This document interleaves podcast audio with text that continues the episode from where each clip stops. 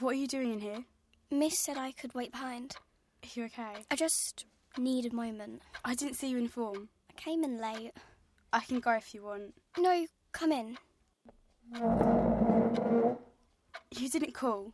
When? Saturday, after you left, I was worried. Sorry, it all kicked off a bit. Alan's moved out. Your stepdad. That's good, isn't it? He hit the roof, told me I had no right to put Mum through all that anguish worrying about where I was. He said I was the reason that she drank. You. He's the problem. He's the reason she's such a mess. Does he. Is he abusive towards her? He shouts, he moans, he criticizes. So, yeah, you could say he abuses her. Enough to make her drink. But is he violent? Do you mean, does he hit her?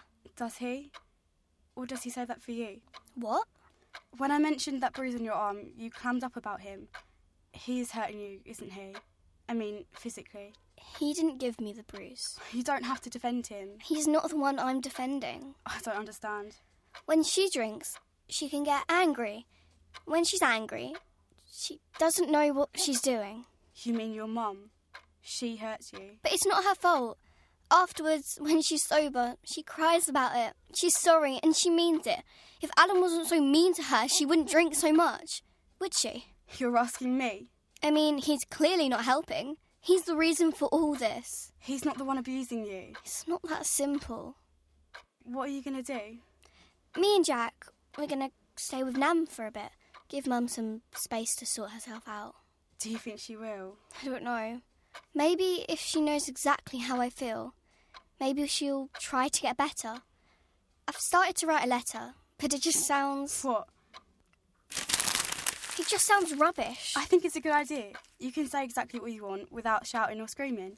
I don't know. Maybe you could read it. I mean it. Tell me what you think. Please. Okay, if you're sure. Dear Mum, I just want you to to know know that despite everything, I love you very much. But I can't allow you to hurt me and Jack anymore. The drinking has to stop for your sake and for our sake. You used to be so full of life. When Dad left, you lost your smile. And that wasn't your fault. But that's when we really needed you. And we need you now. You know what will happen if you don't get better.